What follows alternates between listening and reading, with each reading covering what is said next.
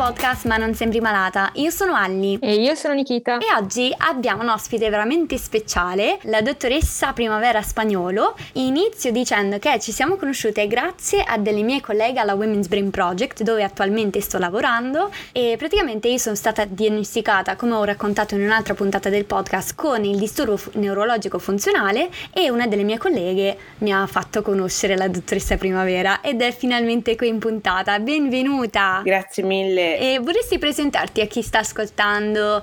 Eh, che fai? Sei una dottoressa ovviamente, però raccontaci un po' di più. Certamente, allora, ehm, innanzitutto come tu dicevi, il mio nome è Primavera Spagnolo, ma tutti quanti, anche in ambito professionale, mi chiamano semplicemente Vera.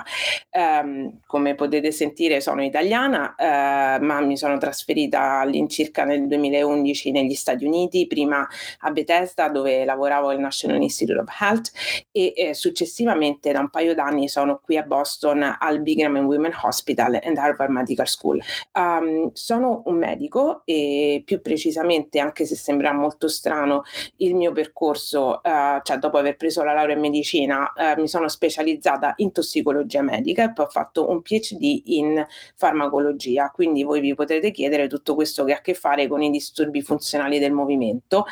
E, mh, mm, la storia è che le vie della vita sono eh, imprevedibili e quando eh, ho iniziato a lavorare a, um, al National Institute of Health o NIH come viene chiamato semplicemente, ho iniziato a collaborare con un gruppo di neurologi. Eh, io mh, mm, il mio ambito di ricerca è quello delle neuroscienze, quindi io studio fondamentalmente il cervello e come eh, il cervello viene alterato eh, da eh, sia l'esposizione a sostanze ma anche dallo stress, in particolar modo durante durante i primi anni di vita e eh, questo gruppo di neurologi stava lavorando su una serie di disturbi, che sono i disturbi funzionali neurologici, che riconoscono eh, l'esposizione alle stress come un fattore di rischio. Quindi abbiamo iniziato a collaborare ormai nel lontano 2013 ed è così che io piano piano, non sapendo quasi nulla di questi disturbi, ho in realtà poi grazie a, a questa collaborazione iniziato ad occuparmene sempre di più e mh, sapete è difficile oggigiorno trovare ambiti della scienza in cui eh, non sia stato fatto molto, nel senso c'è un numero enorme di ricercatori fortunatamente in questo momento storico e quindi è molto difficile avere quell'effetto di novelty, di scoperta, no? di mi sto avventurando in un ambito in cui eh, molte poche persone, molti pochi scienziati si sono finora avventurati. Quello dei disturbi funzionali neurologici era proprio uno di questi lost paradise no? Del, della scienza in cui c'era veramente molto poca ricerca e quella che c'era era fortemente condizionata uh, da quello che diciamo è, e poi magari ne parleremo Allison, il, um, il profilo, io lo chiamo il profilo storico di questi disturbi che ha radici antichissime però anche um, um, si porta dietro un, un, moltissimi stereotipi che ne hanno poi condizionato eh, letteralmente la, la, la, sorte nell'ambito della ricerca. No? E infatti la storia di questo disturbo neurologico funzionale è molto complesso. Anche oggi nel 2023, se vai su Google, trovi anche altri nomi antichissimi, tra cui disturbo di conversione, isteria. Magari partiamo proprio da qui, la storia del disturbo neurologico funzionale. Il campo medico è costellato di, eh, di patologie, di malattie, no? che eh, un tempo si pensava fossero dovute a cause che oggi noi sappiamo non essere assolutamente, non voglio dire probabili, ma proprio possibili, no? Uh, sì. Ovvero essere da del demonio e via dicendo. Cioè, questo non è un, un, qualcosa che è successo esclusivamente nel caso dei disturbi eh, funzionali neurologici, è un qualcosa che si trova molto spesso nella storia della medicina ed è estremamente anche interessante no? vedere come poi l'essere umano ha, ha cambiato mano a mano che le competenze e le conoscenze scientifiche sono aumentate. Passato da una visione no, dove era una punizione divina, avere un certo tipo di patologia, eccetera, eh, fino poi a capire che eh, c'erano altre, altre cause. Ehm, che, che, potevano insomma spiegare una serie di sintomi e una serie di, di, patologie. Nel caso di disturbi funzionali neurologici tu hai fatto, eh, hai nominato due termini, isteria e, e disturbi di conversione, perché questi, eh, i disturbi funzionali neurologici erano conosciuti come tali e quando io parlo con i pazienti di solito parlo anche di questi aspetti perché poi noi eh, come medici ci muoviamo in un'epoca in cui tutti i pazienti possono più o meno tutti possono accedere a internet quindi vai su Google, scrivi, trovi queste informazioni e inizi a, cioè si inizia a creare un, un, po' di confusione chiaramente, no? Perché per esempio se tu sei un uomo e sei stato diagnosticato con disturbi funzionali neurologici e vai su internet e cerchi e trovi isteria, isteria eh, viene dalla parola eh, utero, no? e, e dici, vabbè, allora eh, fino a quanto fino che io sappia l'utero non è ancora parte del mio corpo, quindi che c'entro io con, questo, con questa condizione? Sicuramente si saranno sbagliati, perché in realtà proprio in tempi antichissimi si riteneva che questi sintomi erano causati da um, un wandering womb, cioè da un utero che si muoveva nel corpo no, della donna e muovendosi causava tremori, spasmi, eccetera, eccetera. Dopodiché tutto questo è evoluto in, eh, fino ad arrivare eh, intorno al Medioevo al pensare invece che questi sintomi erano dovuti al fatto di essere posseduti dal demonio, quindi si intreccia molto col concetto della donna strega e, e via dicendo, e poi si arriva a Freud no? che è quello che diciamo ha in, un certo modo condizionato gli ultimi due secoli quello che poi è stato diciamo il destino dei pazienti con questo disturbo perché Freud in realtà intuisce qualcosa di estremamente interessante e quando io dico questo non lo applico solamente a questi disturbi ma un po' a tutto eh, l'ambito diciamo del, dei disturbi neuropsichiatrici no? cioè lui dice se ti è capitato un evento molto traumatico, specialmente se questo evento è avvenuto durante i primi anni di vita, quello che tu cerchi di fare è sopprimere la memoria di quell'evento, no? Cerchi di dimenticartene in parole molto facili. Ma in realtà tu non lo dimentichi completamente, lo metti semplicemente diciamo da parte, ma proprio perché non hai rielaborato quelle memorie così traumatiche, queste memorie tenderanno a ripresentarsi in qualche forma, ovvero sotto forma di questi sintomi che lui vedeva soprattutto in chi? In donne che appartenevano alla borghesia, donne abbastanza giovani che visamente riportavano eh, cecità o paralisi di uno degli arti e via dicendo. E quindi lui dà a questi disturbi disturbi il eh, termine, la definizione di disturbi di conversione, cioè l'evento drammatico che si converte, che si trasforma in un sintomo oggettivo, cioè che tu puoi vedere.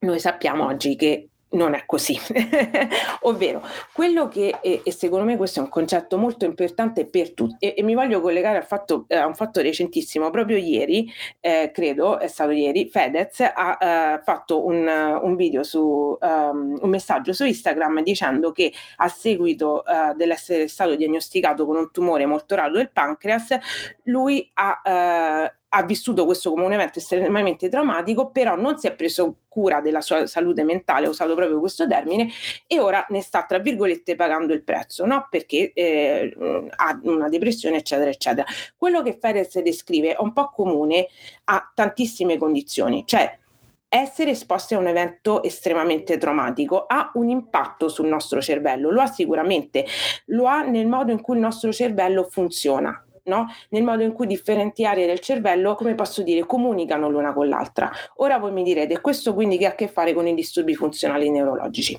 Quello che noi oggi sappiamo dei disturbi funzionali neurologici è che un evento stressante, e quando io parlo di evento stressante non intendo un evento esclusivamente traumatico, cioè il trauma è un qualcosa che ha una definizione ben precisa, cioè è un evento di una severità importante no? deve essere un evento abbastanza severo, come per esempio, non lo so, qualcuno che cerca di rapinarti e ti punta una pistola, l'essere appunto diagnosticato con un tumore, quindi sentire che la propria vita è a rischio.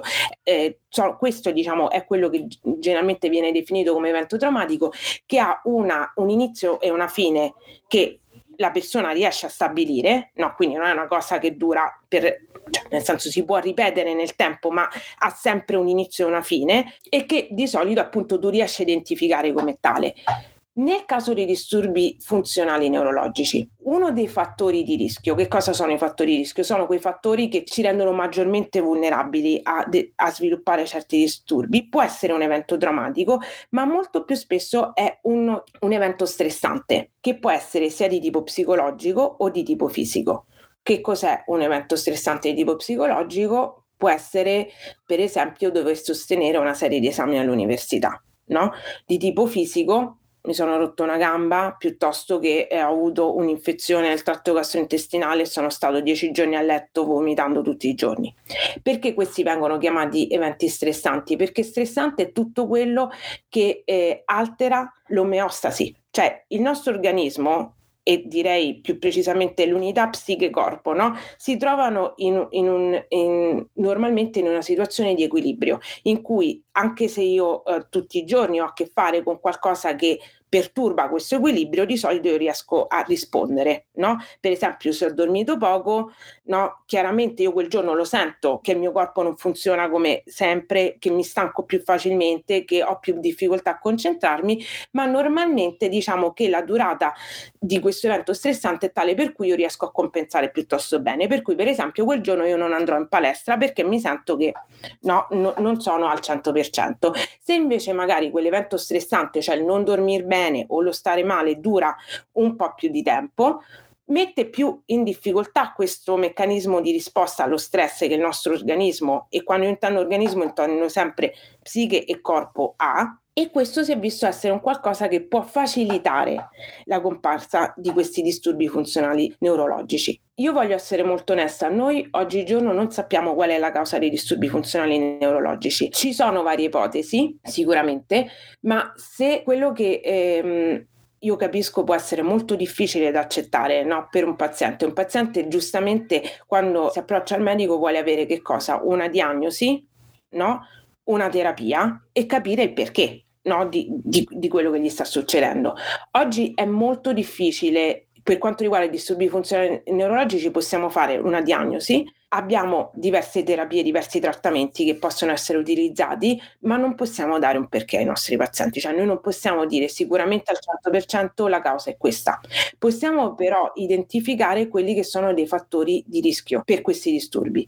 E tra questi fattori di rischio, come vi dicevo, c'è il fatto che e non sempre c'è un nesso temporale breve, cioè non è che l'evento stressante deve essere per forza avvenuto la notte prima che i sintomi compaiono. Può essere di solito, mh, mm, poi mh, mm, possiamo andare più nel dettaglio, comunque ci può essere una sorta di, come devo dire, incub- in periodo di incubazione, no? cioè di, eh, di periodo eh, in cui questi eventi, mh, mm, in cui da, tra l'evento stressante diciamo, e la comparsa di sintomi possono passare giorni, settimane, mesi.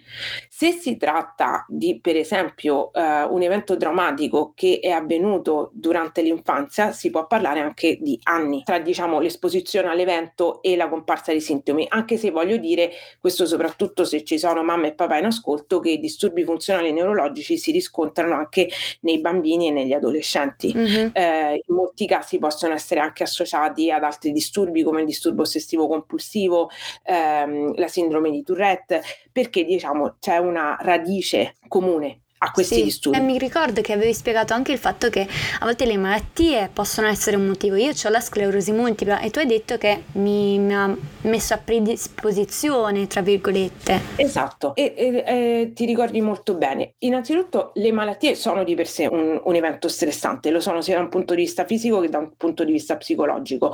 Eh, richiedono che quel equilibrio che vi descrivevo venga, no, si sposti verso a questo punto un altro punto di, di equilibrio, no? che non è più quello di prima, perché siamo in una condizione fisica e mentale diversa. Nel caso poi di eh, eh, quelle che vengono chiamate, anche se io non sono un, un, una grande fan di questo termine, però per comodità lo utilizzeremo oggi, disturbi neurologici organici o primari, no? che sono fondamentalmente quelli eh, per cui io posso identificare abbastanza precisamente non solo una causa, ma più che altro dov'è la lesione. No? Mm. Eh, quindi se io per esempio faccio una TAC piuttosto che una risonanza magnetica, io vedo queste immagini, io riesco a dire, ah vedi qui a livello dei gangli della base piuttosto che a livello di un'altra parte del cervello, io vedo questa lesione e questa lesione andando ad impattare quest'area che ha questa funzione spiega il perché io ho questi sintomi. Allora, nelle persone che hanno patologie, che sono patologie eh, diciamo di tipo neurologico organico, cioè laddove io riesco a identificare la o le lesioni, si è visto che c'è una, uh, un maggior rischio di sviluppare disturbi um, neurologici di tipo funzionale. Perché? Come vi dicevo, sia perché di per sé la patologia rappresenta un evento stressante, ma sia perché queste patologie tendono poi a, a essere associate a delle lesioni che sono uh, in aree che so, in circuiti, poi uh, magari approfondiamo che cosa voglio dire con circuiti, che sono gli stessi che sono compromessi nei disturbi funzionali neurologici. Cioè, per, per, farvi un esempio molto molto banale, no? mettiamo, mettiamo caso che eh, io mi sia fratturata la mano. No? E se faccio questo, da questo punto di vista faccio una lastra, io riesco a vedere esattamente dov'è che, eh, che c'è la frattura. Ok? A seguito di questa frattura della mano, io non sarò in grado, per esempio, di prendere in mano una penna e scrivere. Mm? Perché? Perché la frattura dell'osso va a inficiare la funzione che quell'organo, che quella parte del mio corpo è in grado di svolgere. E qui diciamo è un po' la stessa cosa, no? Anche se in realtà la frattura non compromette nei muscoli nei tendini, però compromette il meccanismo, no? È parte di quel meccanismo che fa sì che una determinata funzione, lo scrivere in questo caso, si possa portare a termine o meno.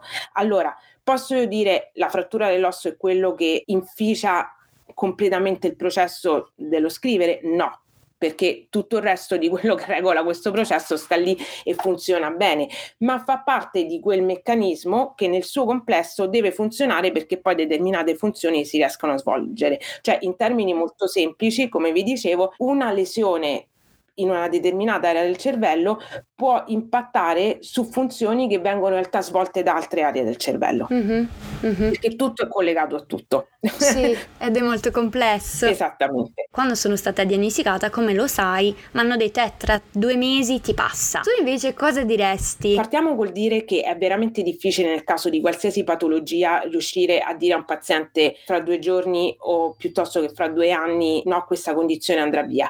Eh, anche nel caso caso di un'influenza, no? Mm, uno può pensare 4-5 giorni e poi possono succedere delle cose eh, che prolungano i sintomi e questo perché eh, ci sono tantissimi fattori individuali, eccetera, che eh, fanno sì che la durata di una patologia possa essere estremamente variabile.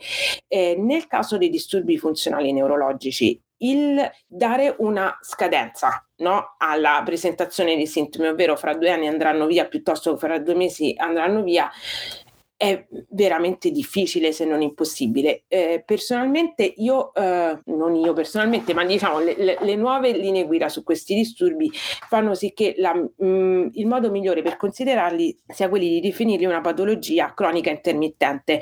Che cosa vuol dire? Una patologia cronica è fondamentalmente una patologia che ci accompagna per tutta la vita.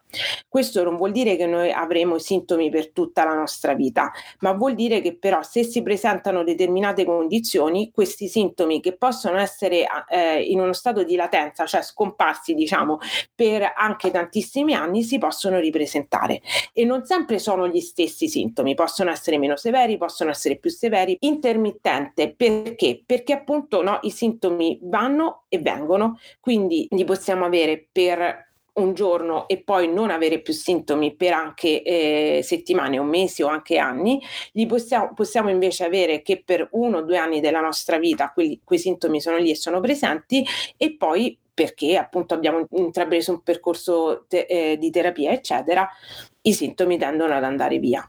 Però dare diciamo una data eh, di scadenza eh, dei de, de sintomi è, veramente molto difficile. Questo non deve essere visto e vissuto come un qualcosa di specifico di questa, di questa patologia, cioè è un po' una caratteristica di tantissime patologie, direi che è più...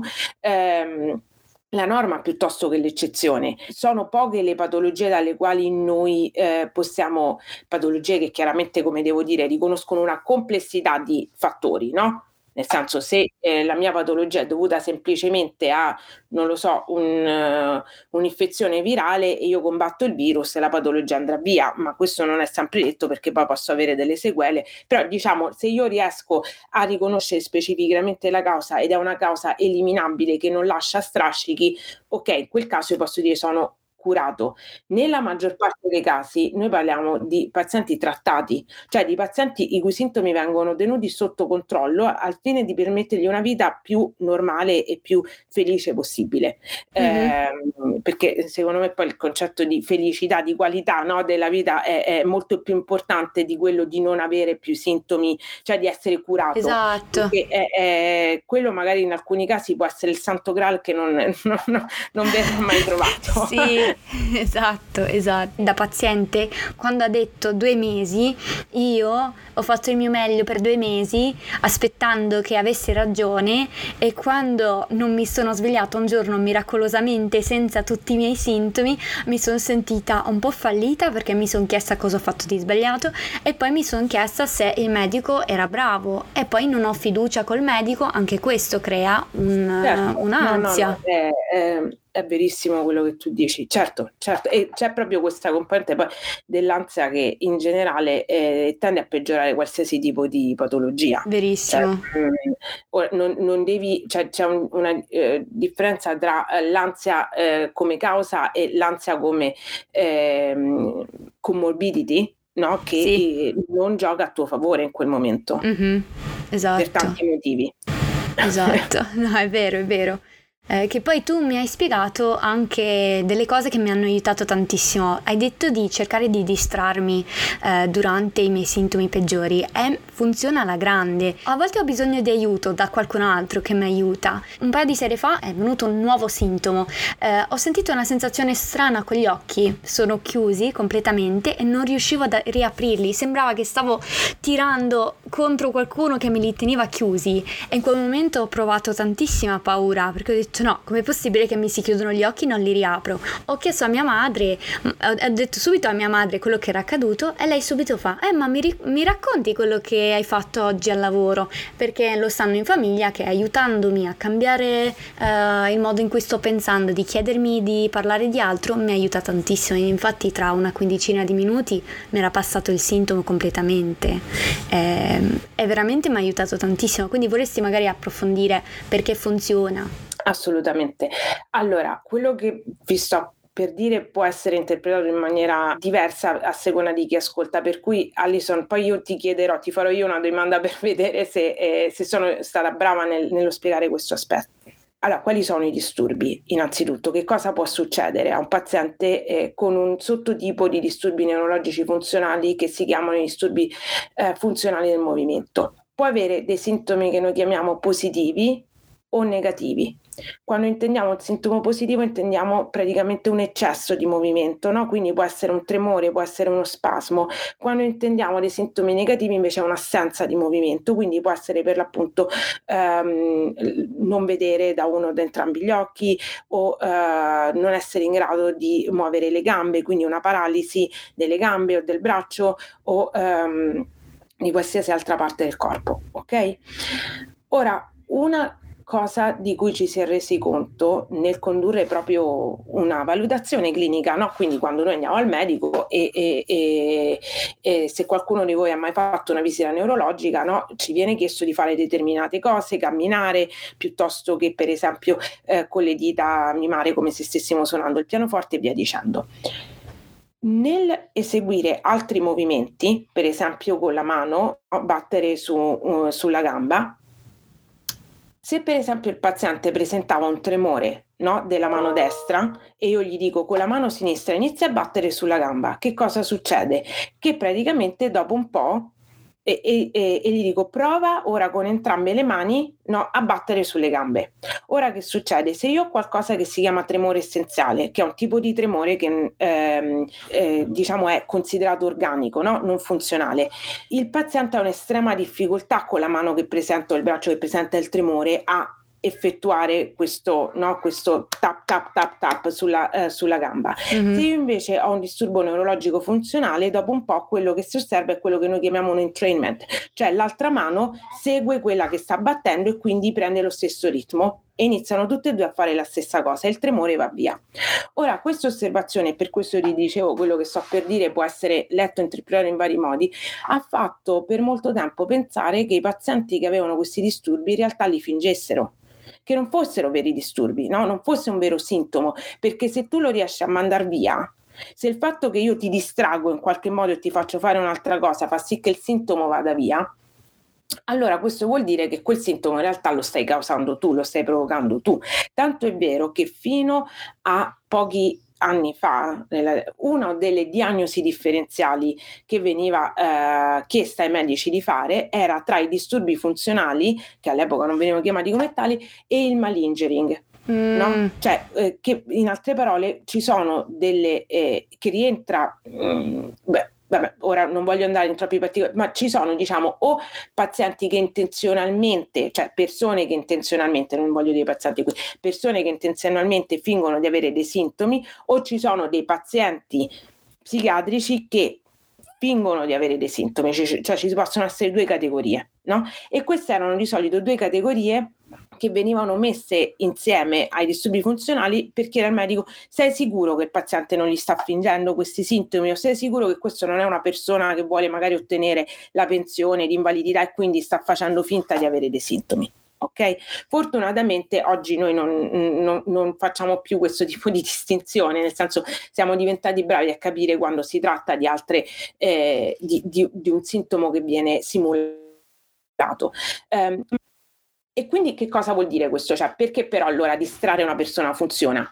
Perché in realtà quello che noi sappiamo è che, eh, e che abbiamo scoperto da qualcosa di piuttosto recente, è che chi soffre di un disturbo funzionale eh, del movimento, in generale di disturbi neurologici funzionali, presenta quella che noi chiamiamo una body centered attention, cioè un'attenzione che è estremamente focalizzata verso gli inputs che riceve dal suo corpo e tende e questi pazienti tendono a dare maggior risalto, cioè a processare maggiormente quelle che sono tutte le informazioni che derivano che arrivano al, nos- ehm, al nostro cervello dal corpo che sono collegate alla patologia.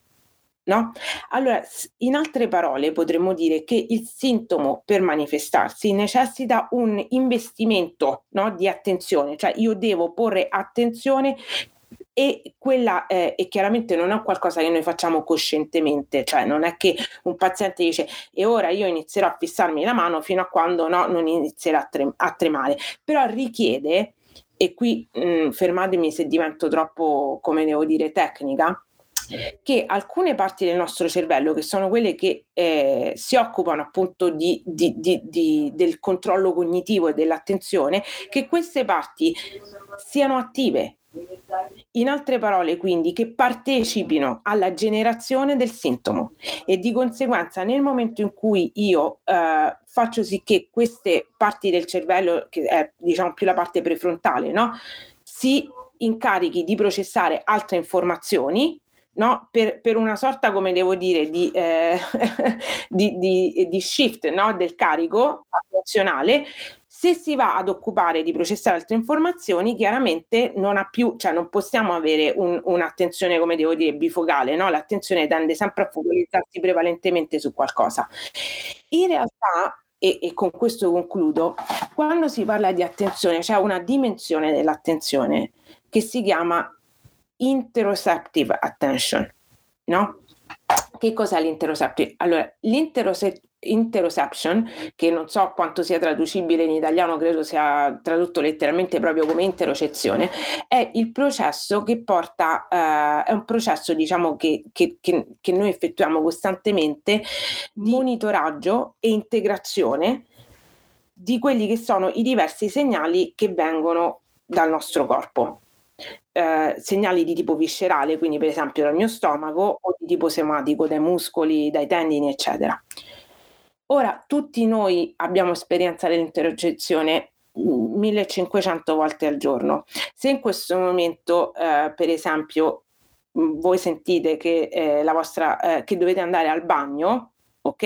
È perché in realtà questi stimoli interorecettivi, queste informazioni hanno raggiunto il vostro cervello. Qual è l'informazione che ha raggiunto il cervello? Che la vescica è distesa, è piena. Ok, quindi quell'informazione viene integrata via via e viene eh, integrata con che cosa? Con altre informazioni, ovvero che cosa succede ogni volta che tu hai avuto quel tipo di stimolo? Succede che poi andando al bagno e facendo la pipì, quel, quella sensazione di fastidio va via. Quindi tu metti insieme tutta una serie di memorie e via dicendo che ti portano a dire ok, quindi a questo tipo di sensazione corrisponde no, questo tipo di comportamento che io dovrò mettere in atto.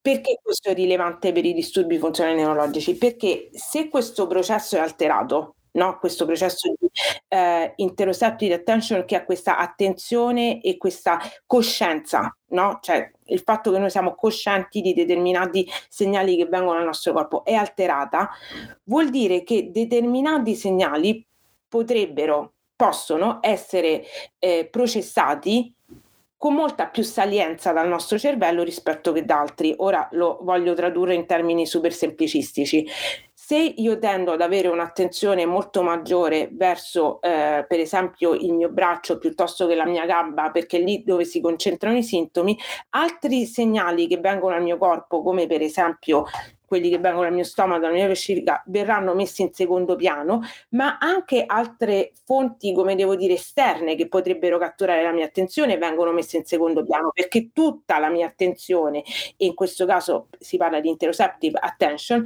è focalizzata sul sintomo ed è per questo, quindi per darti la risposta alla tua domanda iniziale, che se io distraggo, quindi se io sposto questa attenzione su qualcos'altro, il sintomo va, va, via o comunque diminuisce notevolmente perché gli vo, vado a togliere è come se io ho un avete presente quando il computer inizia a fare uh, un sacco di cose strane e voi andate e mettete su off in quel momento voi gli dite ok sai che c'è? Ora io ti tolgo no stacco la spina quindi ti tolgo quella fonte di energia che, eh, che ti mantiene acceso. Ed è un po' la stessa cosa eh, per la distrattibilità no? Ti distrago quindi ti tolgo quella uh, base ehm, di aree cerebrali che in questo momento stanno supportando il sintomo, la sposto no, a lavorare su qualcos'altro. È semplicemente questo, anche se sono andata in una spiegazione no, forse no, va benissimo, anzi, poi mi ha fatto venire in mente il fatto che a volte eh, un sintomo funzionale che ho è non riuscire a parlare, tipo ho le parole qui nella mente ma non escono dalla bocca, escono del, dei suoni strani. Io a volte chiudendo gli occhi riesco a parlare normalmente ed è impressionante perché da un momento sto facendo tutta la fatica a dire una parola chiudendo gli occhi, togliendo magari una cosa che il cervello deve fare in più al, oltre al parlare e mi aiuta tantissimo, quindi ecco perché appunto funziona.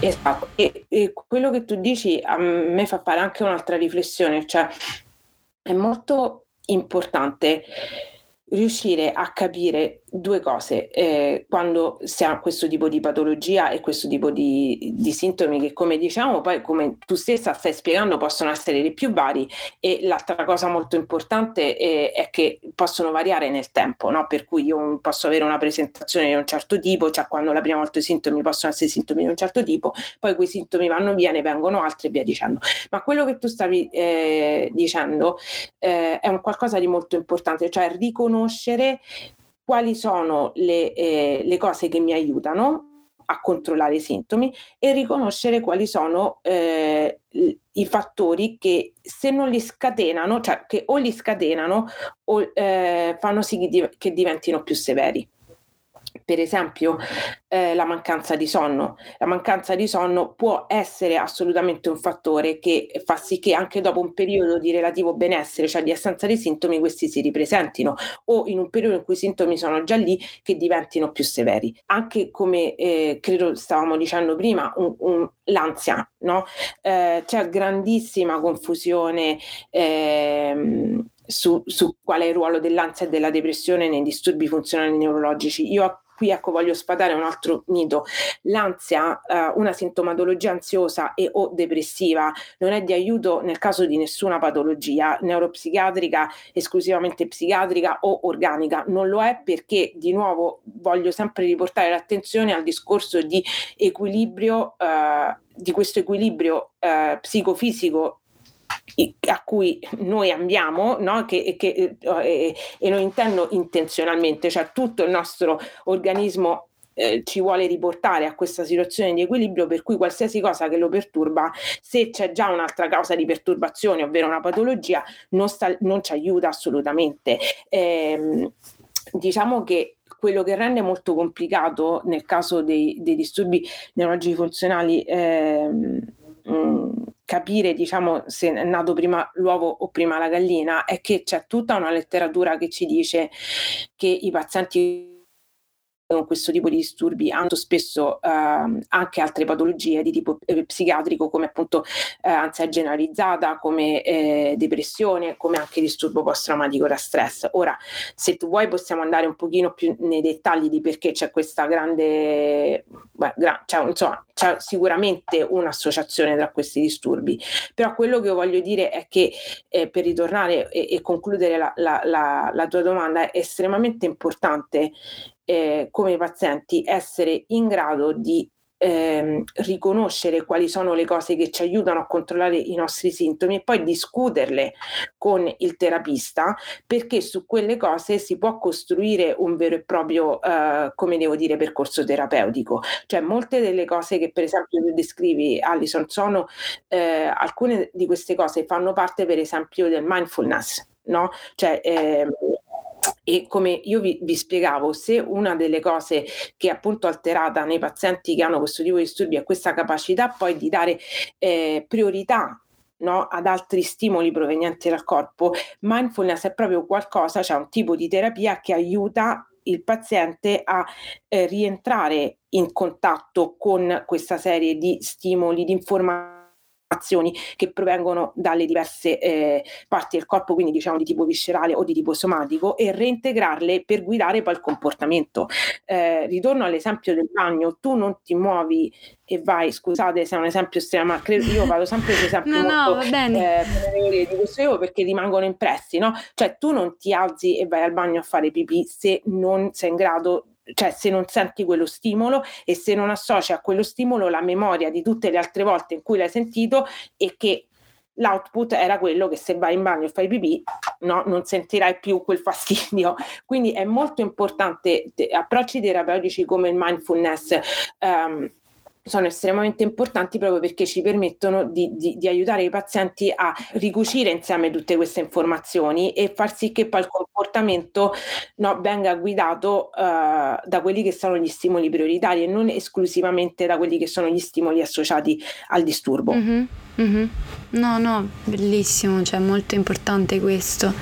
E a proposito di sintomi, i sintomi variano tantissimo, a me mi cambiano, ho alcuni che rimangono tipo quelli classici che mi tornano più spesso e poi altre volte mi capita un sintomo stranissimo, mai provato prima e poi mi passa, non so se mi ricapiterà e parliamo un po' di questi sintomi strani. Allora, come eh, stavo dicendo prima, una caratteristica eh, veramente tipica dei disturbi neurologici funzionali è proprio l'estrema variabilità dei sintomi e quando parlo di variabilità intendo variabilità nella durata, variabilità nella frequenza, ehm, nel, nel, fatto che siano meno associati a un evento scatenante. Eh, per mettere un po' di ordine proprio perché altrimenti la, diciamo, sembra un, un, qualcosa di estremamente caotico. Quello che noi dobbiamo tenere presente è che i functional neurological disorder, cioè questi disturbi funzionali neurologici, sono uno spettro di disordini. No? Due, eh, I due sottotipi più comuni sono i eh, functional movement disorder e functional seizure. Functional movement disorder ho forse già accennato prima, quindi questi disturbi funzionali in movimento, che si distinguono in quelli caratterizzati da sintomi positivi e quelli caratterizzati da sintomi negativi. In alcuni casi i sintomi positivi e negativi possono coesistere nella stessa persona nello stesso momento o possono coesistere nello stesso paziente in momenti diversi. Che cosa vuol dire? Che eh, tra i sintomi più comuni, tra quelli positivi, io posso avere tremore, spasmi, quelli che in inglese vengono chiamati jerk movements, no? cioè questi movimenti movimenti parossistici, quindi per esempio facciamo conto che io sia seduto e di punto in bianco mi parte un braccio, ecco lo dico proprio in una maniera eh, o la, la, gamba mi si solleva o il piede ruota, no? Quindi qualcosa di estremamente notevole, nel senso che si nota proprio. Possono essere anche dei disturbi dell'andata, no? per cui posso mh, mm, non riuscire per esempio a mettere un piede dietro l'altro, avere un'andatura che mima per esempio l'andatura di altri disturbi, per esempio quella che si osserva nel Parkinson o in altri disturbi dell'andatura, eh, sempre in ambito dei disturbi neurologici, oppure posso avere dei sintomi negativi. Eh, ah, scusatemi, voglio giusto aggiungere, quando io parlo di spasmi, no, intendo dire anche qualcosa come quello che descrivi tu, cioè e, e gli occhi che si chiudono e io che sento proprio che non riesco ad aprirli perché eh, no, o la mano che si serra e io non riesco ad aprirla, eh, possono essere appunto, que- questi sono tutte delle contratture, degli spasmi, no? che però rientrano tra eh, i sintomi positivi perché appunto c'è un eccesso di movimento, no? E, e, ehm, e in questo senso vengono chiamati positivi. Quelli negativi possono essere di tipo coinvolgere diciamo più aspetto sensorio, no? Quindi io posso letteralmente proprio avere cecità funzionale, cioè il paziente non è in grado di vedere, no? Eh, posso avere dei quadri che sono quelli di una paresi, no? di un arto eh, o di entrambi, o insomma estesa anche a più parti del corpo o al tronco. Eh, c'è un'altra, eh, ci sono poi i cosiddetti eh, functional speech, quindi sono soprattutto eh, un, un, sottotipo di disturbi funzionali neurologici che impattano sull'abilità del paziente di parlare e questo può essere dovuto proprio perché c'è uno spasmo, per esempio i pazienti descrivono come sentire che qualcuno gli sta strangolando no? e quindi non riescono a emettere suono, oppure può essere proprio, eh, come dicevi tu, un qualcosa che mima più un disturbo del linguaggio, no? quindi l'in- l'incapacità di riuscire a pronunciare determinate parole o proprio di eh, parlare del tutto.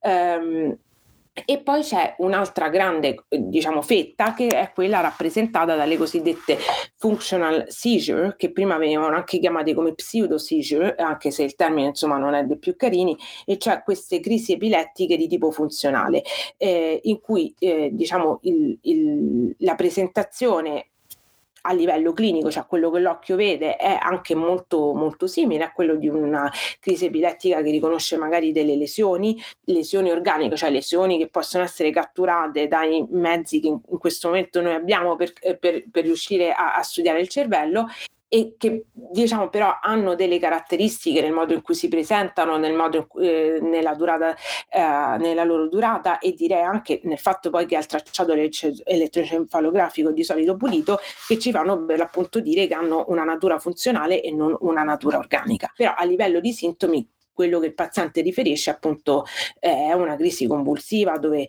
eh, si raggiunge anche proprio uno stato dissociativo, cioè in quel momento il paziente non è cosciente eh, di, eh, di, quello che sta avvenendo, è appunto vittima di questa crisi convulsiva. Eh, quindi diciamo come sintomi questo è, il, eh, è una descrizione estremamente sommaria, ma direi insomma che copre un po' la maggior parte di quelli che sono i sintomi che noi vediamo quando questi pazienti arrivano eh, in clinica. A questo poi si possono sommare tantissimi altri sintomi eh, di tipo neurologico o di tipo psichiatrico che sono riconducibili ad altre condizioni che sono estremamente comuni eh, in comorbidità con i disturbi neurologici funzionali, così come anche dolore cronico, che è un sintomo molto molto spesso riportato ehm, da questi pazienti. Quando diciamo in, in, in, medicina è molto difficile che esistano delle coincidenze, no? quindi quando due fenomeni o più fenomeni si ripetono molto spesso insieme, questo deve sempre farci pensare se non ci sia poi un qualcosa di comune eh, no, che, che, che, possa spiegare il perché si manifestino mm-hmm. molto spesso mm-hmm. insieme. No, è una bellissima spiegazione anche perché i sintomi variano tantissimo. Anche in me a volte ho sintomi che cambiano da un giorno all'altro, quindi pensavo che era molto importante nominarli tu. Ciò che mi hai spiegato, come ho detto prima, mi ha cambiato la prospettiva, non, non ero più fissata sul guarire, ma ero fissata sul convivere con questo questo disturbo? Perché io penso che se, questo, eh, se ehm, tutto ciò che abbiamo parlato no, finora venisse spiegato anche a chi sta vicino al paziente, sarebbe eh, qualcosa di bellissimo perché davvero sarebbe la svolta.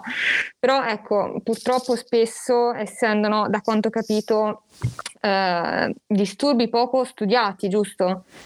Quindi, sì, mm, cioè, poco... diciamo, negli ultimi vent'anni ci sono sempre più eh, persone che se ne occupano, però se volessimo fare un paragone tra chi, eh, il numero di persone che si occupano magari di studiare il Parkinson e quelli che si occupano di studiare disturbi eh, neurologici funzionali, ecco, diciamo che non c'è paragone non si può fare il paragone ancora. ecco, ecco, quindi no, eh, io penso che questa, mm, questa, puntata sia molto importante anche per chi magari deve stare vicino a chi soffre dell'FND. Eh, io da amica Delli, per esempio, questa mi è servito tanto davvero. Eh, grazie mille perché mh, mm, mi è servito tanto, mi è servito tanto. Alli non immagino perché davvero probabilmente gli hai aperto e spalancato una strada bellissima, tra virgolette, ora bellissima, insomma, però eh, almeno ha una spiegazione eh, esatto. che non sia eh, fra due mesi guarisci e poi... Eh, Mm, ma guarda Nikita, quello che tu hai detto è estremamente importante, cioè il ruolo del, del, di chi sta accanto a, a, un paziente che direi che è un qualcosa di fondamentale in qualsiasi patologia, ma rispetto al ruolo del caregiver, eh, cioè di chi si occupa, no? di chi si prende cura di un paziente con un disturbo funzionale neurologico, direi che è una delle situazioni eh, più difficili possibili. Perché? Perché vedete, nel prendersi cura di qualcuno, eh, per quanto poi non vorremmo dire no, non è così, c'è un, un, un discorso discorso, c'è un sacrificio che noi facciamo, no? nel senso sacrifichiamo il nostro tempo per andare alle visite mediche con quella persona, eccetera, eccetera.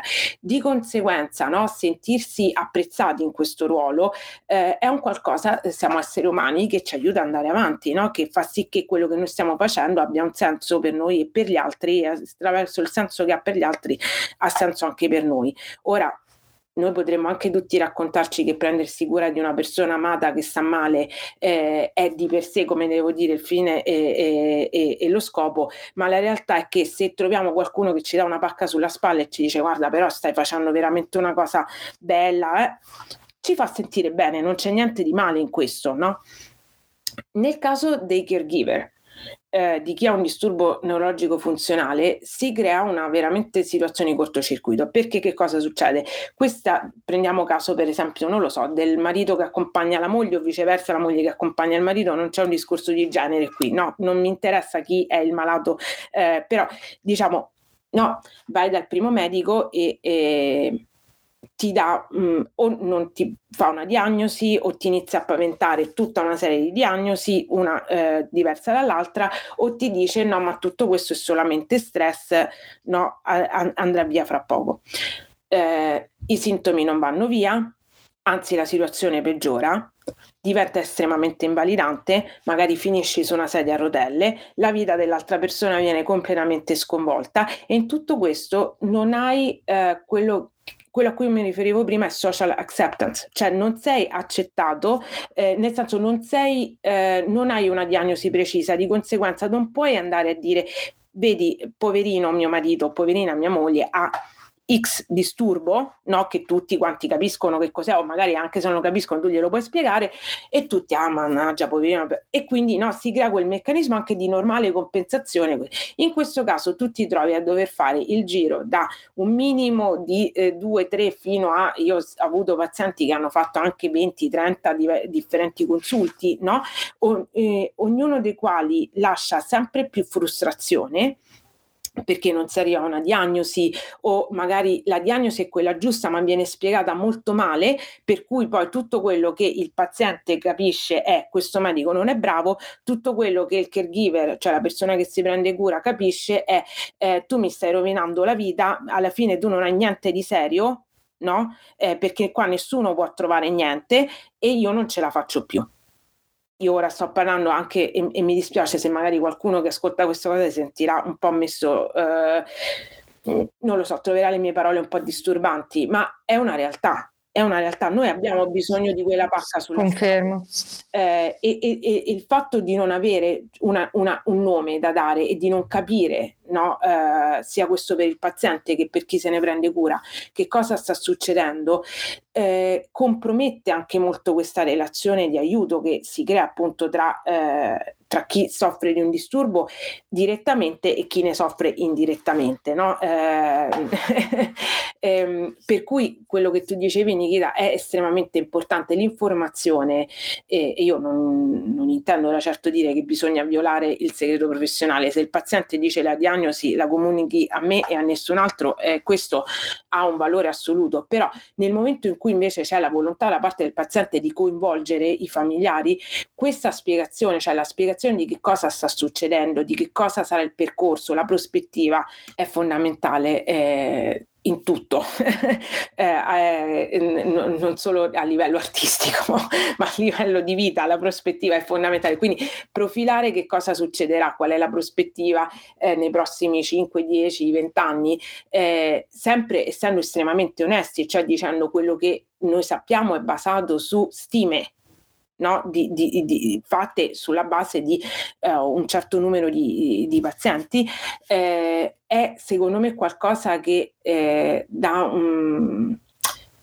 Non voglio dire serenità perché è difficile essere sereni quando si sta male, però perlomeno dà quello che secondo me è fondamentale dare ai pazienti, cioè la possibilità di avere una, un controllo sulla propria vita, che è quello che poi più di tutto una patologia toglie. No, mh, mm, più di qualsiasi cosa del camminare piuttosto che, eh, che del muovere un braccio. Eh, queste sono cose che poi intimamente eh, vanno a ledere che cosa? La possibilità di controllare la nostra vita. E allora sapere quello che succederà e sapere soprattutto che su questi sintomi noi la possibilità di un controllo l'abbiamo, eh, secondo me è, è cioè, eh, in alcuni casi è curativo tanto quanto può essere curativa un, una medicina, cioè una compressa di un X cosa. Questa spiegazione è bellissima, grazie mille. Ci voleva. Eh, sono, Ci voleva. sono, contenta se, se può aiutare dobbiamo essere gentili con noi stessi, ci dobbiamo dare il tempo di assorbire determinate informazioni prima di riuscire a condividerle in alcuni casi. No, mm, come devo dire, condividere è sempre la chiave, ma se per una volta eh, il nostro compagno piuttosto che nostra madre que- non c'è in quella visita e ci serve un pochino più di tempo per assorbire quello che ci è stato detto, io direi che quel tempo, insomma, eh, senza nascondere nulla, se noi chiaramente vogliamo che quella persona eh, partecipe di quello che sta succedendo, ma quel tempo ce lo possiamo concedere. Certo, certo, è molto importante anche questo aspetto della, della diagnosi di FND, ma con tante patologie alla fine, vale per tutti. Assolutamente, eh, io continuo a fare dei paralleli no, tra eh, FND e, e, altri disturbi proprio perché eh, secondo me è molto importante, chiaramente io mi posso sbagliare, no?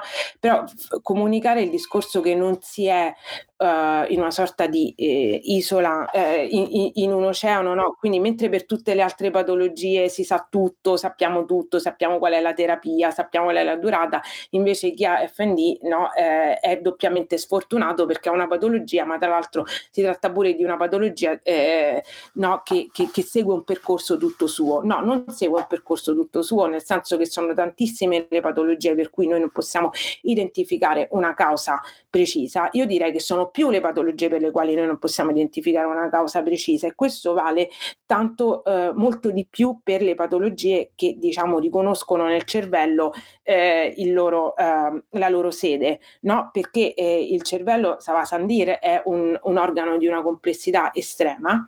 Quello che noi oggi sappiamo eh, fortunatamente, è che il nostro cervello è fatto di aree che comunicano tra di loro. Questo concetto della comunicazione è fondamentale perché nei disturbi neurologici funzionali quello che noi sappiamo è che è proprio quello che è alterato è proprio questa comunicazione, questa capacità di varie network, no? network sono praticamente dei gruppi di aree cerebrali di comunicare tra di loro e di passarsi queste informazioni. Per cui per questo io non trovo una lesione se faccio la risonanza magnetica piuttosto che se faccio la TAC di tipo, cioè se vado a cercare delle lesioni strutturali, in altre parole, ma se io guardo, e, e, ci sono delle tecniche di imaging che ci aiutano a fare questo, eh, che guardano la funzione delle diverse cerebrali e come sono sincronizzate tra di loro e come comunicano tra di loro, è lì nei disturbi funzionali neurologici che io trovo le alterazioni, che io vedo che ci sono delle alterazioni. Eh, a livello strutturale, nei disturbi funzionali neurologici noi non vediamo niente, o comunque questo non è totalmente vero, ci sono delle, micro, eh, delle alterazioni microstrutturali, ma a livello, come vi devo dire, cioè noi non vedremo niente, non vediamo in questo momento niente di estremamente macroscopico, no? non c'è un'area che è lesionata. Eh, molte delle ricerche inizialmente si erano proprio focalizzate sulle aree motorie perché essendoci questi sintomi, soprattutto di motorio, cioè, ma sicuramente ci sarà un'alterazione no, uh, delle, eh, di queste aree motorie. No, sono assolutamente integre, sono perfette. Però nella comunicazione tra queste aree per esempio, e il sistema limbico, che è eh, quel sistema quel network di aree cerebrali che processa tra tante altre cose eh, le emozioni e la salienza degli stimoli, cioè a quale stimolo io devo dare più eh, importanza rispetto a un altro. Nella comunicazione tra queste aree ci sono delle alterazioni, no? Cioè c'è una connettività, si chiama, cioè sono o più connesse alcune di queste aree ehm, in, in, altre aree del nostro cervello. Quindi quello che sta emergendo, e qui concludo perché sennò eh, poi mi perdo eh, anche io nei meandri del cervello, eh, eh, quello, quello, che sta emergendo per molti disturbi psichiatrici, no? Mm-hmm e i disturbi funzionali neurologici sono oggigiorno a cavallo proprio tra neurologia e psichiatria, mm-hmm. per molti disturbi psichiatrici e non psichiatrici è che non c'è un'alterazione strutturale, ma c'è un'alterazione funzionale, cioè nella connettività, nella comunicazione tra diverse aree del cervello. Questo è un fatto che eh, secondo me è importante spiegare a, eh, a, a, chi soffre di questa patologia, perché è un fatto che noi sappiamo, sono ehm, eh, scoperte che sono state ripetute, replicate, questo è estremamente importante, cioè vuol dire non è una, un, un, dato isolato, no? sono stati fatti vari studi, hanno tutti confermato questo tipo di alterazioni, come si correggono? Perché voglio anticipare, immagino la domanda, come si correggono queste, eh, queste, eh, eh, queste, alterazioni? Come vi dicevo prima, ehm, in realtà laddove c'è un problema di comunicazione no? tra aree cerebrali e non c'è un problema strutturale, eh, intervenire chirurgicamente non, non, non, non, porta a niente, cioè io non posso rimuovere qualcosa che non c'è, eh, ma posso far sì che queste aree inizino a comunicare tra di loro in maniera di, differente, non magari nella stessa maniera in cui osservo in chi non soffre di questo disturbo, ma in una maniera comunque sufficientemente eh, ehm, corretta da far sì che i sintomi non siano più lì. Ci sono vari modi eh, un metodo estremamente sperimentale, estremamente sperimentale è per esempio quello della stimolazione eh, magnetica transcranica, proprio perché un campo magnetico riesce a rimodulare come eh, il modo in cui diverse aree del cervello comunicano tra di loro.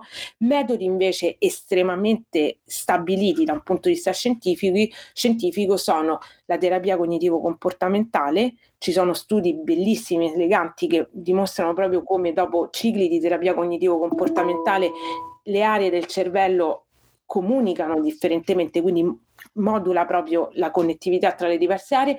Ci sono eh, altri studi che dimostrano come mindfulness, no? la terapia mindfulness, sia anche questa in grado di ottenere questo stesso effetto. Um, chiaramente deve essere fatto in una maniera che eh, è specifica per questo tipo di disturbo. Quindi la terapia cognitivo-comportamentale può essere applicata a tantissimi disturbi, in questo caso deve essere, eh, eh, come devo dire, fatta, deve essere eh, tailored, ora mi viene la parola in inglese, deve essere studiata sul paziente studiata sul paziente e sul tipo di sintomo e sul tipo di patologia chiaramente. Mm, mm, molto importante anche questo.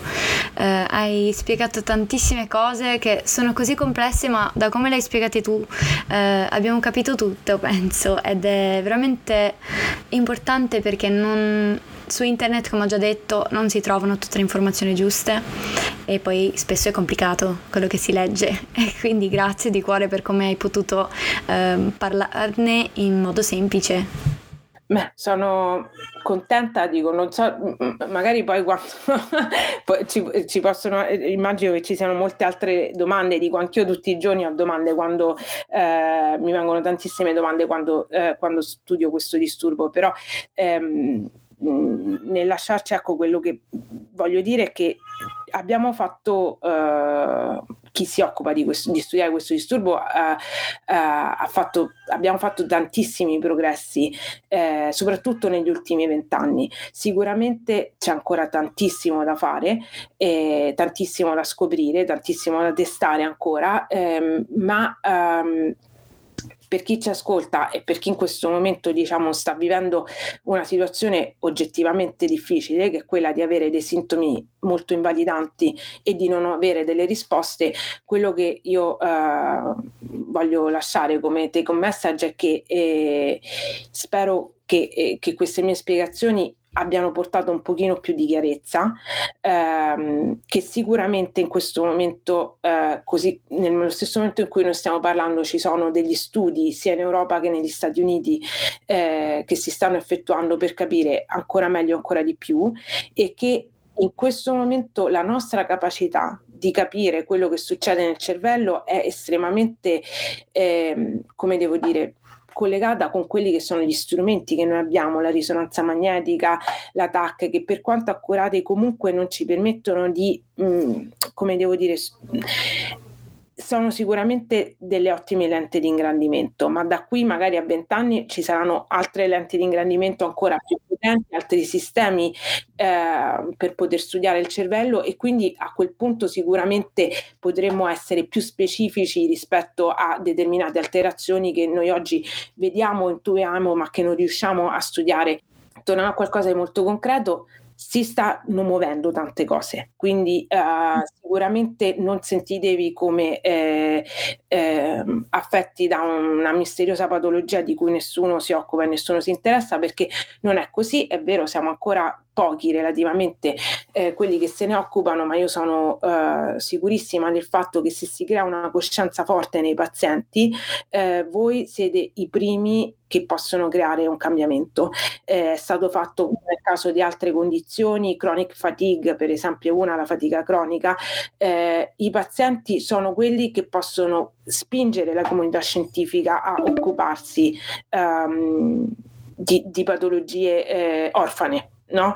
Eh, nel caso dei disturbi neurologici funzionali non è una patologia orfana, ma sicuramente una patologia su cui, soprattutto sul fronte del trattamento, eh, dobbiamo fare meglio molto molto meglio. Questo messaggio mi dà molta speranza e so che darà speranza anche a chi sta ascoltando in questo momento perché la ricerca va avanti, questo dice tutto, questo è tutta la speranza che ci serve, veramente. Grazie, grazie di cuore. Grazie. grazie. È, stato, è, stato, veramente un piacere e alla prossima. Alla prossima, certamente.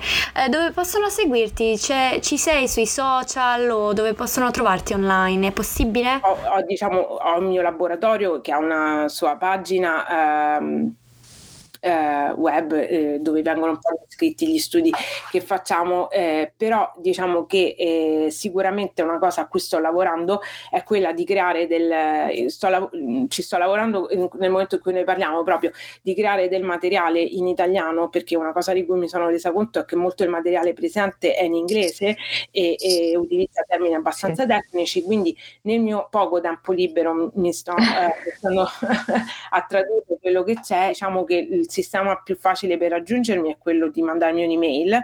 Ehm, e che sono felicissima insomma, di condividere eh, e, e, poi per il resto insomma come si dice da questa parte dell'oceano stay tuned no? eh, perché eh, è un progetto a cui sto lavorando, quello di, eh, di creare insomma del, del, materiale che sia estremamente accessibile a tutti, cioè non esclusivamente a chi è parte della comunità scientifica, in mm-hmm. italiano. Bellissimo, grazie, mille. grazie di cuore. È una cosa fantastica, penso. Mm-mm. Grazie di cuore per essere stata qui con noi, ringraziamo anche tutti coloro che stanno ascoltando in questo momento e grazie di cuore, un abbraccio a te eh, e a tutti coloro che ascoltano. Un abbraccio grande. Saluti a tutti.